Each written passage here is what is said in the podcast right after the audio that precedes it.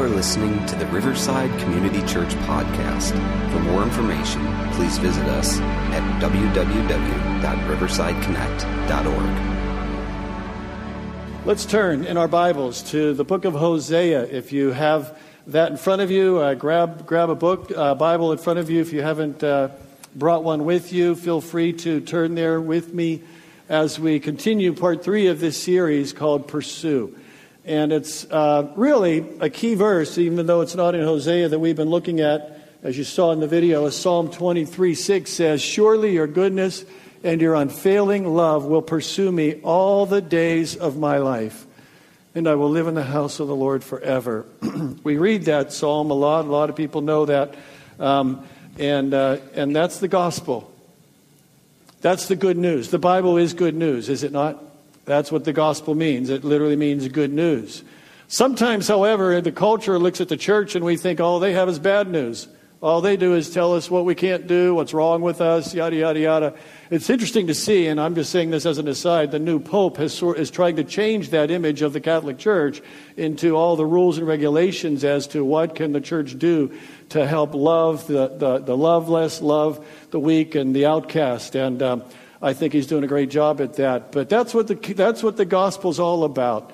Hosea was a prophet to the people of Israel during a time when they were going through some incredible decline. Um, the northern kingdom, by this time, there had been a, a, separation between the 12 tribes of Israel 10 to the north, 2 to the south.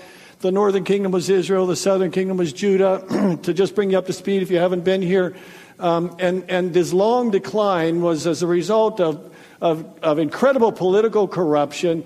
Uh, the last six kings in, 12, in 25 years in the northern kingdom, I think four of them had been murdered by their successor.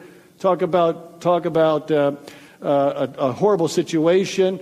They were going through incredible religious um, idolatry and compromise, vast economic inequities between the ruling class and the peasant class. There was uh, gross immorality. And, uh, and, and to top it all off, the, the world empire at that time, the expanding world empire, was Assyria, uh, just to the northeast uh, of, of Israel. And Assyria was expanding westward, and, they, and, and the northern kingdom was about to be totally demolished, basically. They were going to be totally demolished by Assyria. So this prophet comes up and he speaks the word of God to the, to the powers that be, but also to the people of Israel during that time. And that's, that's God's message to the people through Hosea. And uh, the story of Hosea, a really interesting story. Again, uh, refresher for those who haven't been here. God told Hosea, this prophet, a prophet's job was to, to speak out against the corruption, to speak the truth in love to the people there uh, wasn't just to tell the future, it was to talk about what's wrong with the present. And, uh, and so God's message through Hosea was Hosea, I want you to marry a prostitute, and I want you to fall in love with her. But she's not going to change. She's going to continue to give herself away to others. Even though she's your wife, she's going to cheat on you and she's going to keep cheating on you and she's going to have children, and the children may not even be your children. But I want you to love her anyway. And I don't want you to stop loving her. And I want you to never give up loving her, never stop pursuing her, no matter how many times she breaks your heart. I want you, Hosea, to love this woman because God says, This is how I feel about my people Israel. Hosea's marriage was a metaphor for God's sense of betrayal because the people of Israel had prostituted themselves to other gods. They had left the God who loved them, who bought them, who gave them the land, who, who, who led them from slavery into the promised land. And then they get there, and over time and over, uh, as humans take away from God's authority and we take it on ourselves, how many of you know that always leads to trouble when we abandon God and go our own way? And that's what they were doing. So his marriage was an object lesson of God's pursuing love for God's wayward people. But the gospel of Hosea is that no matter what we do, let's apply it now, no matter how sinful we are, no matter how far you've strayed from God, God pursues you, God romances you, God stalks you and stakes out a way in which you might be able to turn back to God. That is what God's grace is all about. And when we run away from God, we hurt God, yet God continues to pursue us. He comes after us, He calls us, and, and, and even when we reap the consequences of our sinful behavior and we are left hurting and bruised and broken on the side of the road, it is God who stops and picks us up and heals us and mends us. So in the story, Gomer chases after Hosea or I'm sorry, Hosea chases after or goes after Gomer, but Gomer chases after other lovers. In fact, um, uh, chapter 2, verse 7 puts it this way it says that she will chase after her lovers but not catch them. She will look for them but not find them. And then she will say, I will go back to my husband as at first, for then I was better off than now. Does that ring a bell for any of you regarding a New Testament story? For me, when I read that, it's, it's, it's, the prodigal son. It's the story of the prodigal son who took his inheritance from his father, ran away, went to a far off country, spent it on wild living, eventually lost all his wealth, lost his, his source of income, and, uh, and, and was working feeding pigs and just hungering for the food. He was feeding the pigs, and he said, I got to go back home. Even if I could go home as a slave, I'll be better off than if I went back as a son. And you know the story there where he turns, he goes back home. The father sees him as he's coming a far way off, and the father runs to the son. That's such a beautiful picture of God's running after and pursuing us. So, in Jesus' parable, we see the heart of God, and really, Hosea is basically that kind of a parable for the people of Israel. Let's turn to Hosea chapter 6, and, and I want to focus on a couple verses. However, in this story of Hosea, you see this, this pendulum that swings back and forth from God's pursuing love, Gomer's betrayal, and the people of Israel's sinfulness and their idolatry, and God's hurt and God's anger and judgment that comes upon them. And then, so you see a lot of this scripture in, the, in, in there about the consequences of their sin, the judgment of God, the natural judgment of God that comes upon them, and then God rescuing them and, and wanting to bring them back. So we see this graphic language of judgment here. Notice in chapter 6, verse 1, it says, Come, let us return to the Lord. He has torn us to pieces, but he will heal us. He has injured us, but He will bind up our wounds. He will restore us that we may live in His presence. Now, some people look at the Old Testament view of God and all they see is the judgment.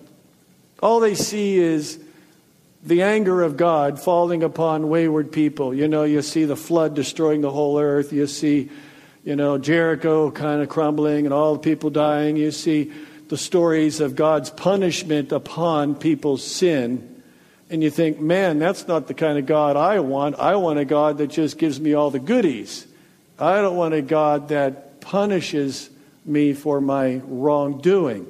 And yet in Hosea, you see this pendulum swinging back and forth between a God who judges and a God who rescues. And, and we're going to talk about that this morning because I want you to know when we see the hand of God's judgment upon God's people, always in the Old Testament, it is with the idea that God will redeem them and bring them back. The whole focus, if you just read part of the scripture, you're only going to get part of the story. But if you understand it all, it is so that God can restore, redeem, and rebuild. And the gospel is always, the end of the story with the gospel is always God's restoration and redemption.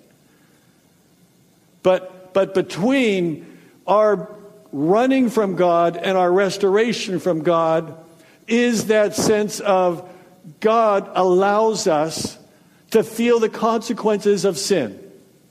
And that's what we see in this story here. Why does God do that? Because God, God is a good parent. Now, thinking about God as a good parent might be hard for some who didn't have good parenting.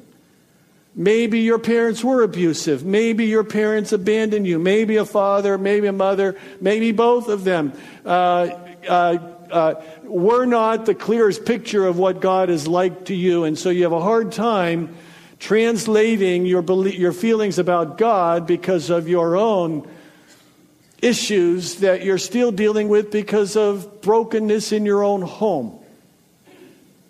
But I want you to think about God not as this person, this being that's always out there, you know, with his eyes on you because he just can't wait to find you doing wrong so he can beat you over the head.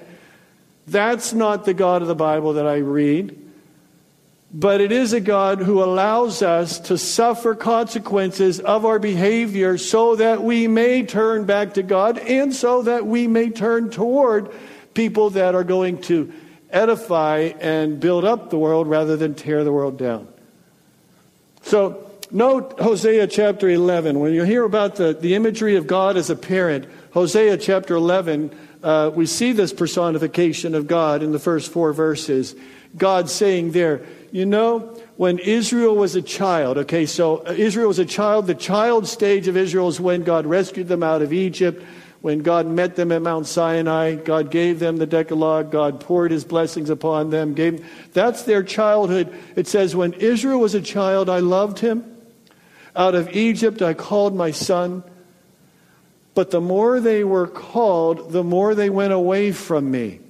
They sacrificed to the Baals, they burned incense to images. It was I who taught Ephraim to walk, taking them by the arms. But they did not realize it was I who healed them. I led them with cords of human kindness, with ties of love. To them, I was like one who lifts a little child to the cheek, and I bent down to feed them. That's the image of God as a parent, a good parent, caring for Israel when it was in its child stage of its development. Teaching children healthy boundaries requires discipline, does it not? What good parent does not teach a child that there are things that you should not touch and things that you are permitted to touch? You don't stick your fingers in electrical outlets.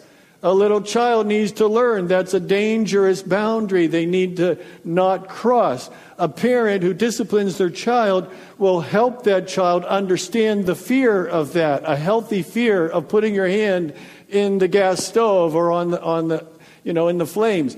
You, you teach your child. You don't run out into the road. You don't do these things. As they grow older, it's other things that you know that are dangerous behavior.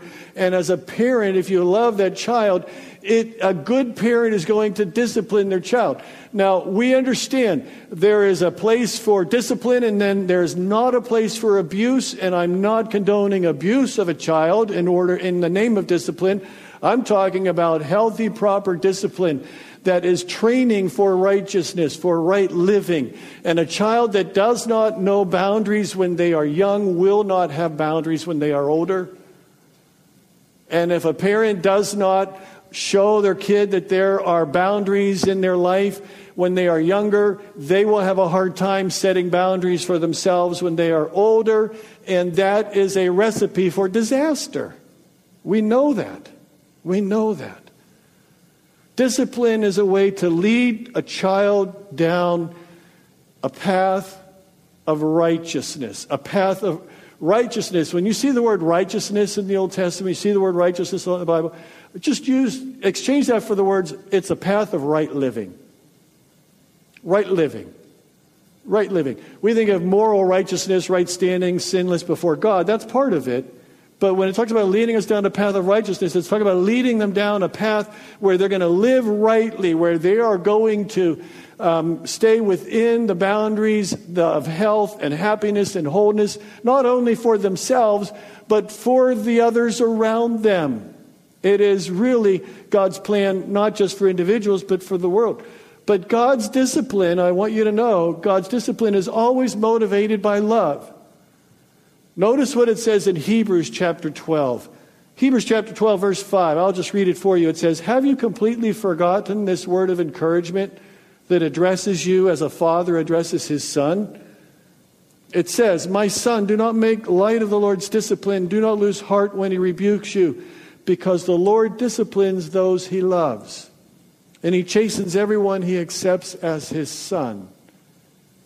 Endure hardship as discipline. God is treating you as his children, for what children are not disciplined by their father? If you are not disciplined, and everyone undergoes discipline, then you are not legitimate, not true sons and daughters at all. Moreover, we've all had human fathers who disciplined us, and we respected them for it. How much more should we submit to the Father of spirits and live?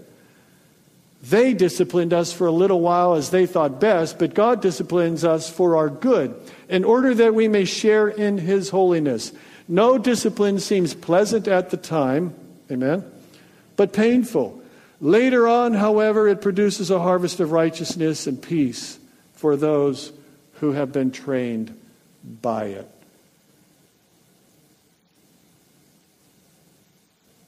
How many of you remember as a child when one of your parents disciplined you? I want to see your hands. You remember the discipline. How many of you loved it at the time? How many of you are thankful they did? Yeah. yeah. But it wasn't fair. He started it. That's my line. It didn't work, but that was my line. Um, yeah. So in the Bible, when we see the people of God suffering the discipline of God, and we think, oh, that's an angry God who just is out to kill everybody except the few that he loves. No, I think God is trying to pursue all people and help us, especially his children, to learn to live rightly.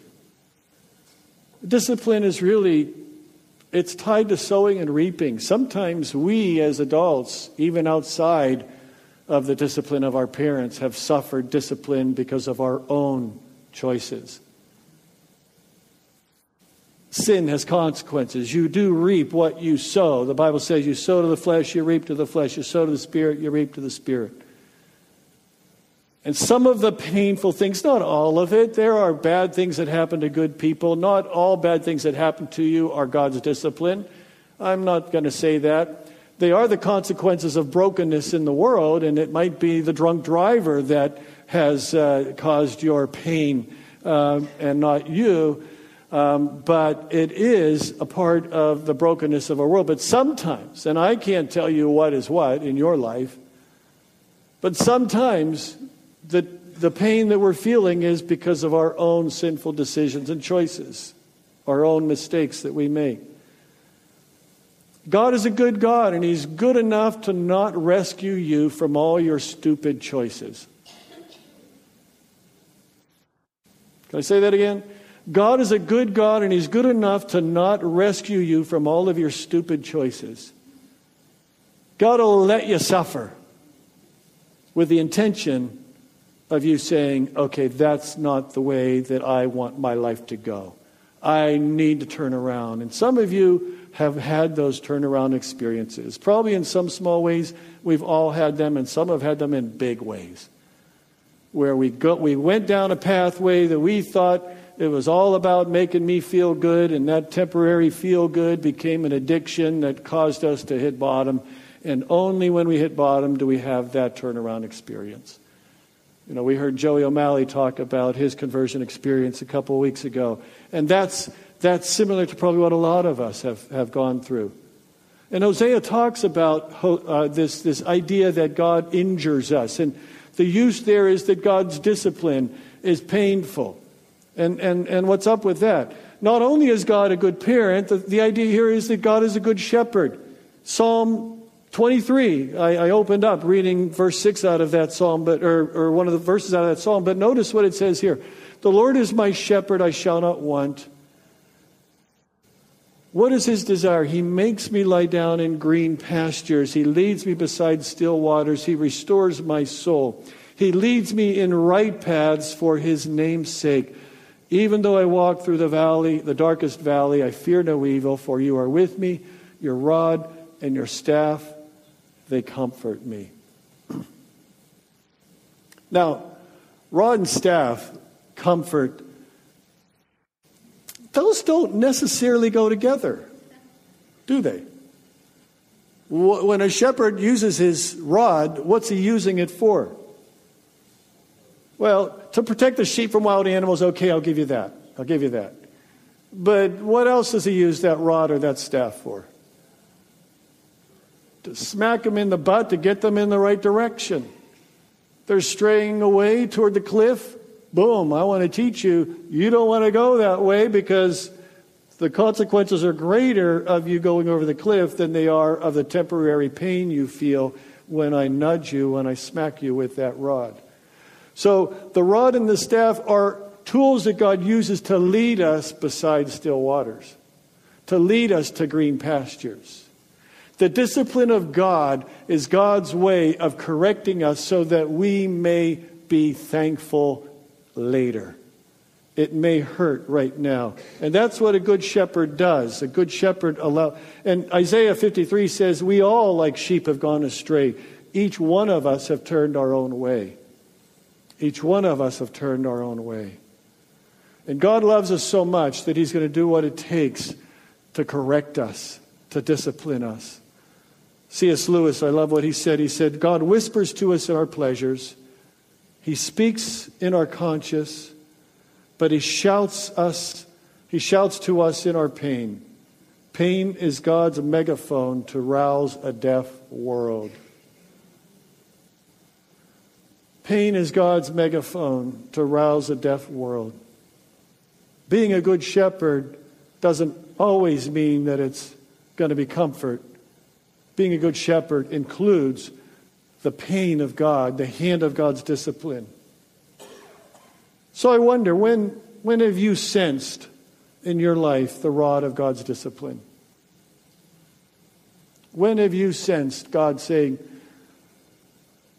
you know, this is not. This is going to hurt right now. You're, you're feeling the pain. I think we could probably all look back and think of times where we knew where we were started to go down a path and God did something to warn us. Let me just say this God will not keep you from continuing down that path. It's up to you to heed the warning. And many people, if they don't feel the consequences, will continue to go down the path until the consequences are so great that it's devastating. Wise is the person that responds to discipline early, that heeds God's voice quickly. A fool is a person who turns from the discipline of God and continues down a path that leads to destruction. Sometimes it's not you, it's people close to you that go down that path, and you suffer the consequences of their behavior. And you feel the hurt and pain of their, of their mistakes.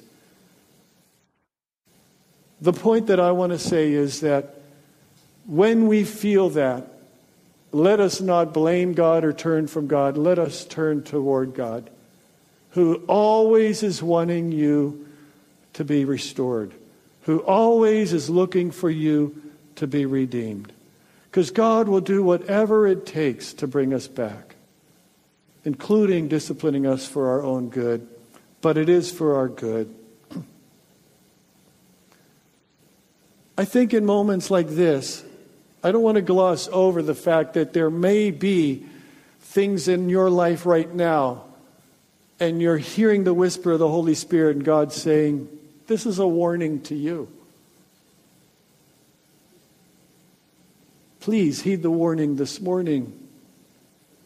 Because if you continue down this path, the pain will be greater.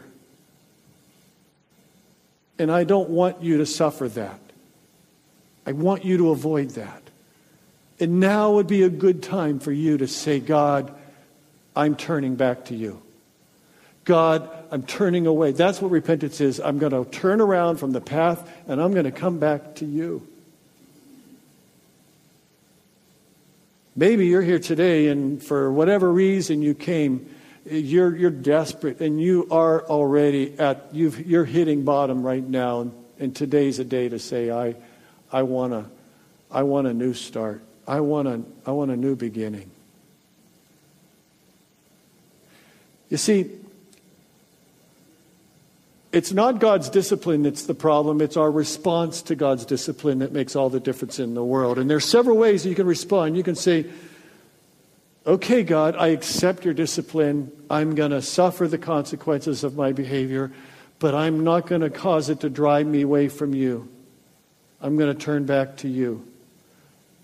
Or you can just sit there and say, Oh, woe is me. God is, is not helping me. It's, you know, oh, God has just been mean to me again. I'm going to blame God for my own behavior. And we, and we, and we turn God's discipline into self pity. Or we get angry at God, or we get resentful to God.